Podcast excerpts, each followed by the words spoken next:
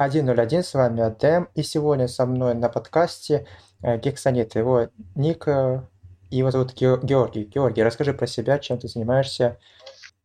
Да, здравствуйте, Георгий, возраст 18 лет, занимаюсь всяким разным, по мелочи, по большей части мне нравится 3D-дизайн, также потихоньку изучаю, получается, компьютеры, то есть время от времени свободное, время такое. Ну, работаю, учусь, живу себе спокойно. Так вот, я его позвал для подкаста, и у меня есть 5 тем, которые бы хотел с тобой обсудить. Первый вопрос – это как ты видишь развитие игровой графики? Потому что мы проходили с тобой тест у одного чувака, и ты как раз-таки прошел его лучше меня, ошибся всего лишь на 2 вопроса. Вот поэтому я тебе и задаю этот вопрос. Как ты видишь именно будущее в данной сфере? Ну, я вижу его так, то что в скором графика будет выглядеть намного реалистичнее, чем сама жизнь, как по мне. Как это возможно? Это вот, к примеру, вот у меня зрение плохое. Я ношу очки, и если я их снимаю или одеваю, для меня это все какие-то вот, ну, вот пиксели. Вот, шокальное качество 240 примерно. А вот так вот на компьютер смотришь, видишь вот эти частицы, вот эти все, получается, детали каждые вот разные. Все так детализировано, свет хорошо постановлен. И от реала хрен отличишь. Поэтому я думаю, что примерно через 10 лет будет все настолько максимально реалистично, что можно сказать, снимать фильмы будем в играх. Как-то а так. Почему ты не видишь разницу, например... Ну, точнее, наоборот, ты видишь разницу в GTA-шке, да, и в Ведьмаке, она же там отличается. А если мы еще возьмем сюда какой-нибудь Star Wars, где сделана графика... фотореалистичная. Они сами там, разработчики, утверждают, то, что они делают это с помощью фотографий. Почему мы видим эту разницу? Ну, видимо, разница по многим игровым аспектам, таким как действия персонажей. Начнем банально с этого и с того, какая мимика идет у персонажей. То есть это еще до сих пор не так сильно проработано, хотя есть такие игры, в которых мимика не отличается от реала, как, например, «Мафия». Поэтому... Тут уже вопрос реализации того продукта идет. Можно сделать все по-качественному, но реализовать как бы не очень хорошо. В плане полной картины. Ну тогда расскажи, за какими технологиями будущее? То есть, что ты представляешь в будущем, что вырвется вперед?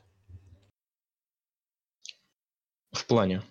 Ну, в плане, какая технология будет в будущем. Сейчас развивают ИИ, развивают сферу беспилотных автомобилей.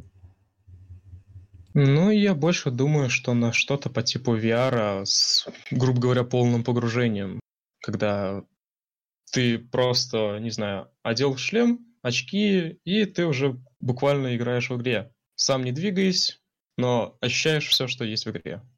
Ты, может быть, про дополненную реальность? Дополненная реальность и VR — это же разные вещи. Ну, вот в этом плане я не это.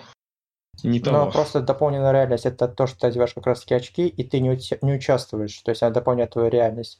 А VR как раз-таки ты действия какие-то делаешь. Нет, как раз-таки участвуешь. То есть ты одеваешь очки, и ты участвуешь в развитии этого игрового мира, в котором ты будешь играть. Но ты действия делаешь. Вот есть же этот Oculus Rift, ты как раз-таки должен делать действия определенные. Но при этом это будет, не знаю, как пример, считывать мозговые импульсы, которые подаются телу, вместо этого будут подаваться шлему, и за счет этого ты будешь двигаться в этой игре. А, я понял. Ну а теперь третий вопрос. Intel или AMD, и почему? Ну, это довольно-таки сложный вопрос, потому что и то, и другое развивается. Но сейчас, в 2021 году, я бы, возможно, взял... Ну, не знаю. То есть у Intel есть свои косяки, у AMD есть свои косяки, но при этом тот, кто шарит, тот может их починить. Кто не шарит, будет искать более легче. Ну и тут вот так вот такие несостыковки как раз-таки дают запутанность этому вопросу. Но ты именно про себя, что бы ты выбрал? Ну, конкретно про себя я бы пошел бы за производительностью, и даже если там будут какие-то косяки по цене, если она будет мне подходить, то я выберу именно цену и производительность.